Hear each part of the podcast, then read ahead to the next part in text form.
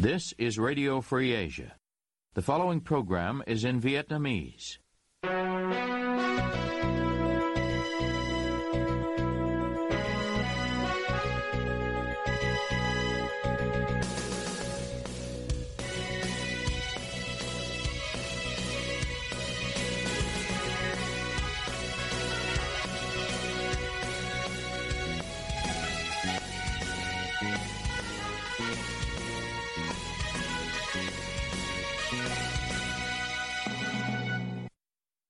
Đây là Đài Á Châu Tự Do, phát đi từ thủ đô Washington, D.C., Hoa Kỳ. Toàn ban cùng Nguyên Lam xin kính chào quý thính giả.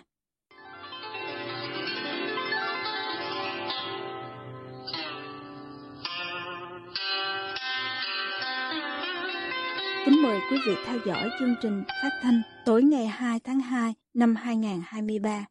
đang được phát trực tiếp từ lúc 9 giờ giờ Việt Nam trên trang chủ Ban Tiếng Việt Đài Á Châu Tự Do. Mở đầu cho chương trình phát thanh hôm nay, mời quý vị đến với bản tin chi tiết.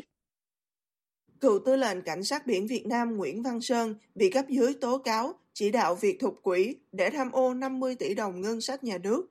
Truyền thông nhà nước hôm 2 tháng 2 trích dẫn cáo trạng mới được công bố của Viện Kiểm sát Quân sự Trung ương truy tố cựu tư lệnh Nguyễn Văn Sơn cùng 6 đồng phạm trong vụ án tham ô tài sản xảy ra tại Bộ Tư lệnh Cảnh sát biển thuộc Bộ Quốc phòng.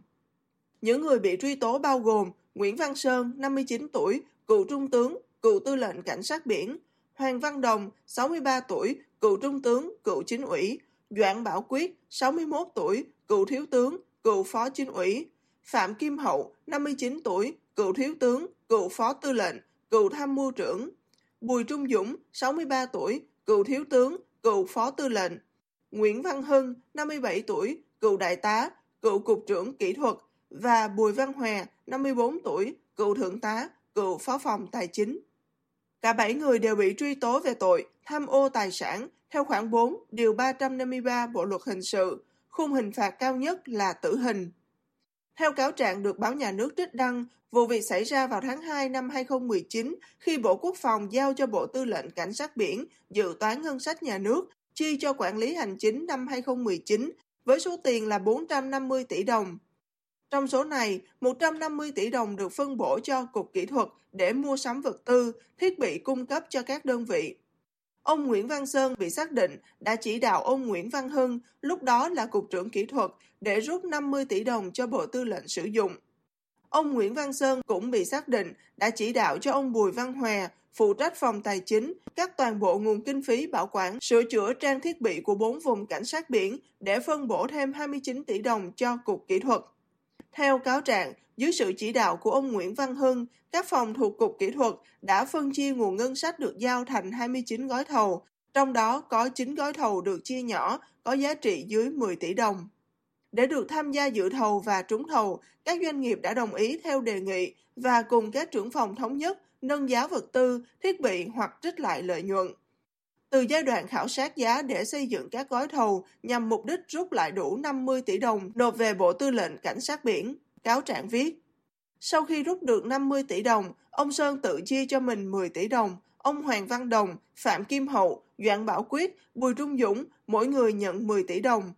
Vụ việc bị phát giác khi cựu phó tư lệnh, tham mưu trưởng Bộ Tư lệnh Cảnh sát biển Phan Văn Hậu vào ngày 19 tháng 6 năm 2020 làm đơn gửi cơ quan chức năng kèm hai file ghi âm tự tố cáo sai phạm của bản thân và cấp trên liên quan đến công tác mua sắm vật tư, trang thiết bị trong năm 2019. Những người này sau đó đã tự nguyện nộp lại 10 tỷ đồng mỗi người. Viện Kiểm sát Nhân dân thành phố Hồ Chí Minh trả hồ sơ đề nghị cơ quan điều tra giám định phát ngôn của tiến sĩ luật Đặng Anh Quân trong vụ án bà Nguyễn Phương Hằng, tổng giám đốc công ty cổ phần Đại Nam. Đề nghị của Viện Kiểm sát Nhân dân thành phố Hồ Chí Minh được truyền thông nhà nước nêu rõ trong ngày 2 tháng 2. Đó là đề nghị cơ quan điều tra giám định nội dung phát ngôn của tiến sĩ luật Đặng Anh Quân có một số nội dung được cho là đưa thông tin xuyên tạc, vu khống, xúc phạm danh dự, uy tín, nhân phẩm cá nhân. Trước đó, hôm 30 tháng 1, Công an thành phố Hồ Chí Minh đã hoàn tất kết luận điều tra, chuyển sang cho Viện Kiểm sát Nhân dân cung cấp đề nghị truy tố bà Nguyễn Phương Hằng cùng ba đồng phạm gồm Nguyễn Thị Mai Nhi là trợ lý của bà Hằng, Lê Thị Thu Hà là nhân viên công ty cổ phần Đại Nam và ông Huỳnh Công Tân, trưởng phòng truyền thông công ty cổ phần Đại Nam. Tội danh bị truy tố là lợi dụng các quyền tự do dân chủ, xâm phạm lợi ích của nhà nước, quyền, lợi ích hợp pháp của tổ chức, cá nhân. Kết luận điều tra cũng nêu, ngoài bà Hằng cùng ba đồng phạm nêu trên, trong quá trình thực hiện hành vi phạm tội của bị can Hằng, còn có sự xuất hiện của tiến sĩ luật Đặng Anh Quân và luật sư Nguyễn Đình Kim với tư cách là khách mời trong các buổi livestream. Tuy nhiên, kết luận của cơ quan điều tra cho rằng chưa có đủ cơ sở để xử lý hình sự với luật sư Quân thông qua 38 tài liệu được dịch thành văn bản từ phát ngôn của ông này trong các buổi livestream cùng bà Hằng. Mặc dù vậy, theo kết luận giám định của Sở Thông tin và Truyền thông thành phố Hồ Chí Minh, có những phát ngôn của ông Quân đã vi phạm điều cấm tại Điều 5 Nghị định 72 trên 2013 về quản lý, cung cấp, sử dụng dịch vụ Internet và thông tin trên mạng. Cụ thể là đưa thông tin xuyên tạc, vu khống, xúc phạm uy tín của tổ chức, danh dự và nhân phẩm cá nhân. Hôm ngày 24 tháng 3 năm 2022, cơ quan cảnh sát điều tra công an thành phố Hồ Chí Minh đã khởi tố vụ án, khởi tố bị can và thực hiện lệnh bắt bị can để tạm giam đối với bà Nguyễn Phương Hằng. Theo nội dung vụ án được công an cung cấp cho báo chí, khoảng tháng 3 năm 2021, thông qua các tài khoản mạng xã hội như YouTube và TikTok, bà Nguyễn Phương Hằng đã tổ chức nhiều buổi livestream được nhiều người theo dõi, chia sẻ, bình luận. Tại các buổi livestream của mình, bà Hằng đã có nhiều bình luận một chiều, sử dụng những ngôn từ mang tính chất nhục mạ, xúc phạm danh dự, nhân phẩm của nhiều người khác. Trong đó, bà Hằng có bình luận đến bí mật đời tư của nhiều người gây ảnh hưởng uy tín, danh dự của nhiều nghệ sĩ, nhà báo. Nguyên Giám đốc Bệnh viện Đa khoa Trung ương Quảng Nam, ông Đinh Đạo, bị kỷ luật khiển trách do để cán bộ vi phạm quy định pháp luật về bảo hiểm y tế. Ủy ban Kiểm tra Thành ủy Đà Nẵng cho truyền thông hay tin trên trong ngày 2 tháng 2, tại cuộc họp kỳ 17 diễn ra trong cùng ngày. Tại cuộc họp, ông Đinh Đạo, đảng viên chi bộ Dược Điều dưỡng, đảng ủy bộ phận trường Y Dược, đảng bộ trường Đại học Duy Tân, thuộc đảng bộ quận Hải Châu, thành phố Đà Nẵng, nguyên là bí thư đảng ủy, nguyên giám đốc Bệnh viện Đa khoa Trung ương Quảng Nam, bị Ủy ban Kiểm tra Thành ủy Đà Nẵng quyết định kỷ luật bằng hình thức khiển trách. Ủy ban Kiểm tra cho rằng, với vai trò bí thư đảng ủy nhiệm kỳ 2015-2020, giám đốc Bệnh viện Đa khoa Trung ương Quảng Nam, ông Đạo chịu trách nhiệm chính, trách nhiệm người đứng đầu về những hạn chế, khuyết điểm trong việc xây dựng, thực hiện quy chế làm việc của đảng ủy để một số cán bộ, đảng viên của bệnh viện vi phạm quy định pháp luật về bảo hiểm y tế phải xử lý hình sự. Do đó, xét mức độ hậu quả và nguyên nhân vi phạm, ông Đinh Đạo phải chịu kỷ luật. Liên quan đến sai phạm tại Bệnh viện Đa khoa Trung ương Quảng Nam, ngày 25 tháng 5 năm 2022, Tòa án Nhân dân tỉnh Quảng Nam đã mở phiên xét xử sơ thẩm tuyên phạt bị cáo Nguyễn Tấn Bá, trưởng khoa nội tim mạch, 2 năm tù cho hưởng án treo, Lương Thanh Trung và Nguyễn Văn Sơn, nhân viên cùng một năm tù cho hưởng án treo về tội gian lận bảo hiểm y tế, gây thiệt hại cho Quỹ Bảo hiểm Y tế hơn 829 triệu đồng, gây thiệt hại cho bệnh viện 162 triệu đồng.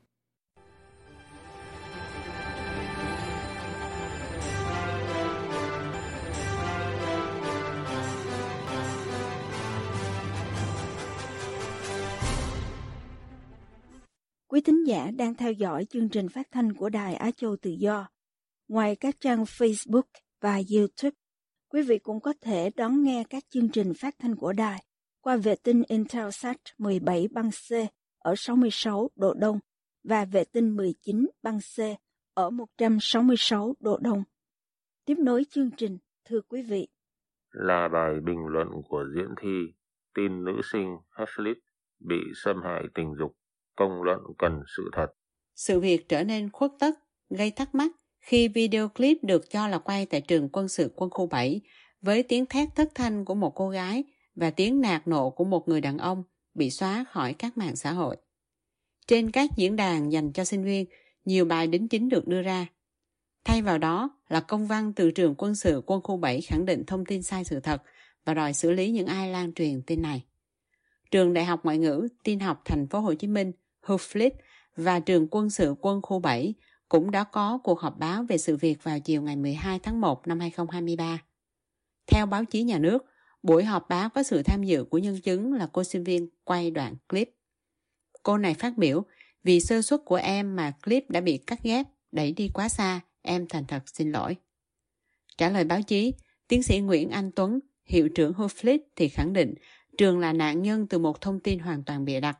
Nhà trường yêu cầu sinh viên không lan truyền thông tin thất thiệt, tránh bị dư luận dẫn dắt.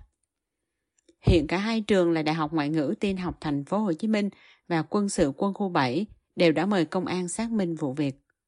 Nhà báo Nguyễn Ngọc Già cho rằng buổi họp báo đã không đưa cô sinh viên bị nói là xâm hại tình dục mà cả hai trường phủ nhận ra đối chất cho nên sự việc vẫn chưa rõ ràng. Ông nói thêm. Tôi cho rằng đây là một sự việc vô cùng trầm trọng về tính chất, khuất tất về mặt thông tin. Vì vậy, tôi đề nghị nhà cầm quyền Cộng sản Việt Nam cần phải điều tra, làm rõ trong thời gian sớm nhất,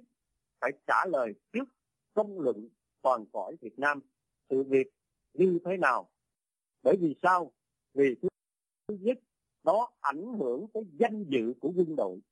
Mà quân đội là ảnh hưởng tới danh dự của Đảng Cộng sản Việt Nam.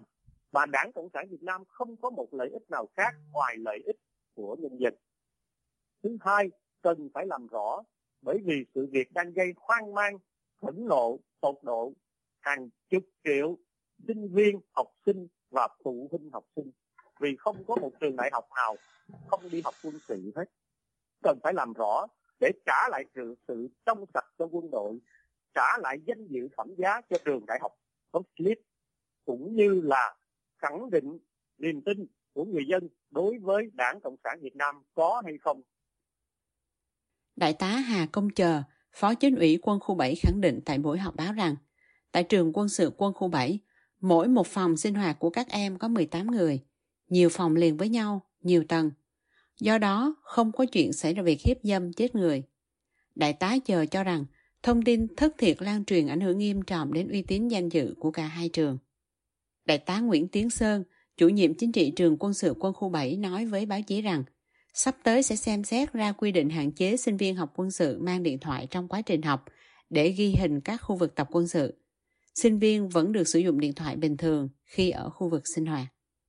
Ông Minh Đức, một cựu quân nhân nói với RFA rằng chuyện cấp trên bạc tai đá đít lính là có. Cũng có những chuyện nghiêm trọng bị bưng bít vì bệnh thành tích và bệnh dối trá có tập quán lâu đời. Nhưng với tin nữ sinh bị hiếp dâm tập thể như vừa nói, thì ông Đức cho rằng không thể xảy ra. Ông phân tích. Không thể xảy ra cái chuyện mà hiếp dâm cô nữ sinh này trong khi tất cả các bạn cô đang ở chung trong một phòng đó. Cảm tính cá nhân bằng cái cảm nhận cá nhân của tôi thôi mười mấy năm ở trong quân đội là một và cái cái ngôi trường này tôi đã từng tập huấn ở đó một tháng tôi ăn ở đó tôi biết tôi có thể khẳng định là 99% là không thể xảy ra gì tôi có cảm giác là họ muốn thả lỏng cho cái tin này để để cho dư luận bớt quan tâm đến như là các cái vấn đề khác chẳng hạn. Đó. Và đến giờ chót thì cảm thấy là cái tin này phải ngăn chặn ngay để không cho nó, gọi là là theo kiểu vết dầu loang một cách nhanh như vậy được. Thế nên thì họ mới công bố họp báo buổi trưa chiều này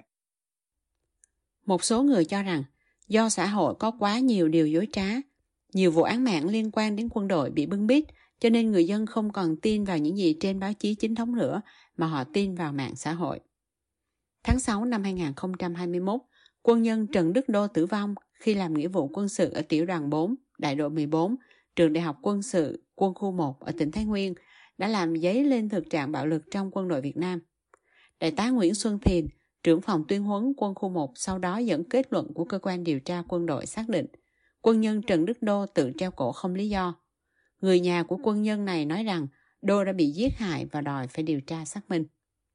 Năm tháng sau, quân nhân nghĩa vụ quân sự Nguyễn Văn Thiên cũng tử vong khi đang là lính thuộc tiểu đoàn BB50, trung đoàn BB991, Bộ Chỉ huy quân sự tỉnh Gia Lai. Bộ Chỉ huy quân sự tỉnh Gia Lai đã thông tin ban đầu về nguyên nhân tử vong của quân nhân Nguyễn Văn Thiên là do tự té ngã, xuất huyết não. Sau đó, Viện Kiểm sát quân sự khu vực 52 thuộc quân khu 5 Bộ Quốc phòng phê chuẩn quyết định khởi tố vụ án, khởi tố bị can và lệnh bắt tạm giam đối với ba bị can là quân nhân thuộc tiểu đoàn BB50 để điều tra với cáo buộc cố ý gây thương tích liên quan đến cái chết của quân nhân Nguyễn Văn Thiên. Thực hư chuyện nữ sinh trường hưu flip bị quân nhân trường quân sự quân khu 7 hiếp dâm đến nỗi phải tự tử, chưa được phía công an trả lời cho công luận. Nếu sự việc có thật mà bị ém nhẹm, thì liệu những hội, đoàn về phụ nữ có lên tiếng bảo vệ cho nạn nhân hay không? Bà Tăng Thị Duyên Hồng, người sáng lập tổ chức phi lợi nhuận Coins for Change, chuyên hoạt động trong lĩnh vực bảo vệ quyền phụ nữ và trẻ em, nói với RFA tối 12 tháng 1. Mình Việt Nam thì mình có nhiều lắm em, có hội phụ nữ, hội bà mẹ trẻ em, hội có rất là nhiều NGO hoạt động trong lĩnh vực giới giới nhưng mà hội phụ nữ thì không có quyền bảo vệ phụ nữ chả bao giờ thấy hội lên tiếng gì cả thông thường thì mọi người nói cái điều tuyên truyền của mình thôi chứ mọi người không có làm những hành động can thiệp vào các sự kiện đại để là họ sẽ có những cái chương trình nghị quyết của nhà nước rồi từ trung ương chia xuống các tỉnh các quận các huyện các xã các thôn và nhiệm vụ của nào của họ họ hay có cái gọi là nhiệm vụ năm ấy. thì ví dụ một năm nay họ có nhiệm vụ là sẽ tổ chức ví dụ nhé yeah. 20 buổi tuyên truyền về kế hoạch hóa gia đình hoặc là về cho nuôi con bằng sữa mẹ hoặc là cái gì gì đó, thì họ sẽ tổ chức hết 20 cái buổi đó. Nói chung cái gì xảy ra bất cứ cái gì thì họ cũng sẽ đưa ra một cái thái độ chung với tất cả mọi thứ, đó là hòa giải. Thôi. Và còn những cái sự kiện mà mình thường thấy ở trên trên mạng xã hội thì lớn nhất thì gần như là né tránh cái việc bày tỏ quan điểm còn như những cái trường hợp mà về về phụ nữ chẳng hạn thì ví dụ cơ quan mình cũng expect mình cũng hy vọng là um, hội phụ nữ Việt Nam sẽ có một cái thông một cái thông điệp phát ngôn um, kiểu như là đại diện cho một cái cơ quan mà bảo vệ quyền của phụ nữ. Thì gần như mình không có mình không, không có thấy những kiểu như nó không có thông lệ về những chuyện đấy. Hội Liên hiệp Phụ nữ Việt Nam bị nhiều phụ nữ trong nước cho là một tổ chức ngốn ngân sách và vô ích, bởi chức năng thật sự của hội này chỉ là tuyên truyền, bảo vệ đảng, chứ không đại diện cho quyền và lợi ích chính đáng của phụ nữ Việt Nam.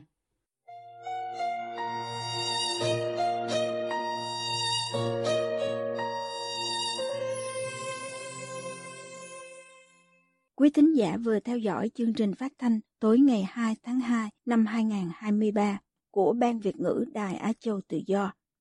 Ứng dụng tin mới RFA trên điện thoại thông minh và podcast cũng có thể giúp quý vị theo dõi các chương trình tin tức thời sự bằng video hay audio của Đài Á Châu Tự Do. Quý vị quan tâm đến chương trình, xin gửi email về địa chỉ vietweb avong rfa.org. Toàn ban cùng Nguyên Lam cảm ơn quý vị đã đến với chương trình và hẹn gặp lại quý vị vào chương trình ngày mai. You have been listening to Radio Free Asia.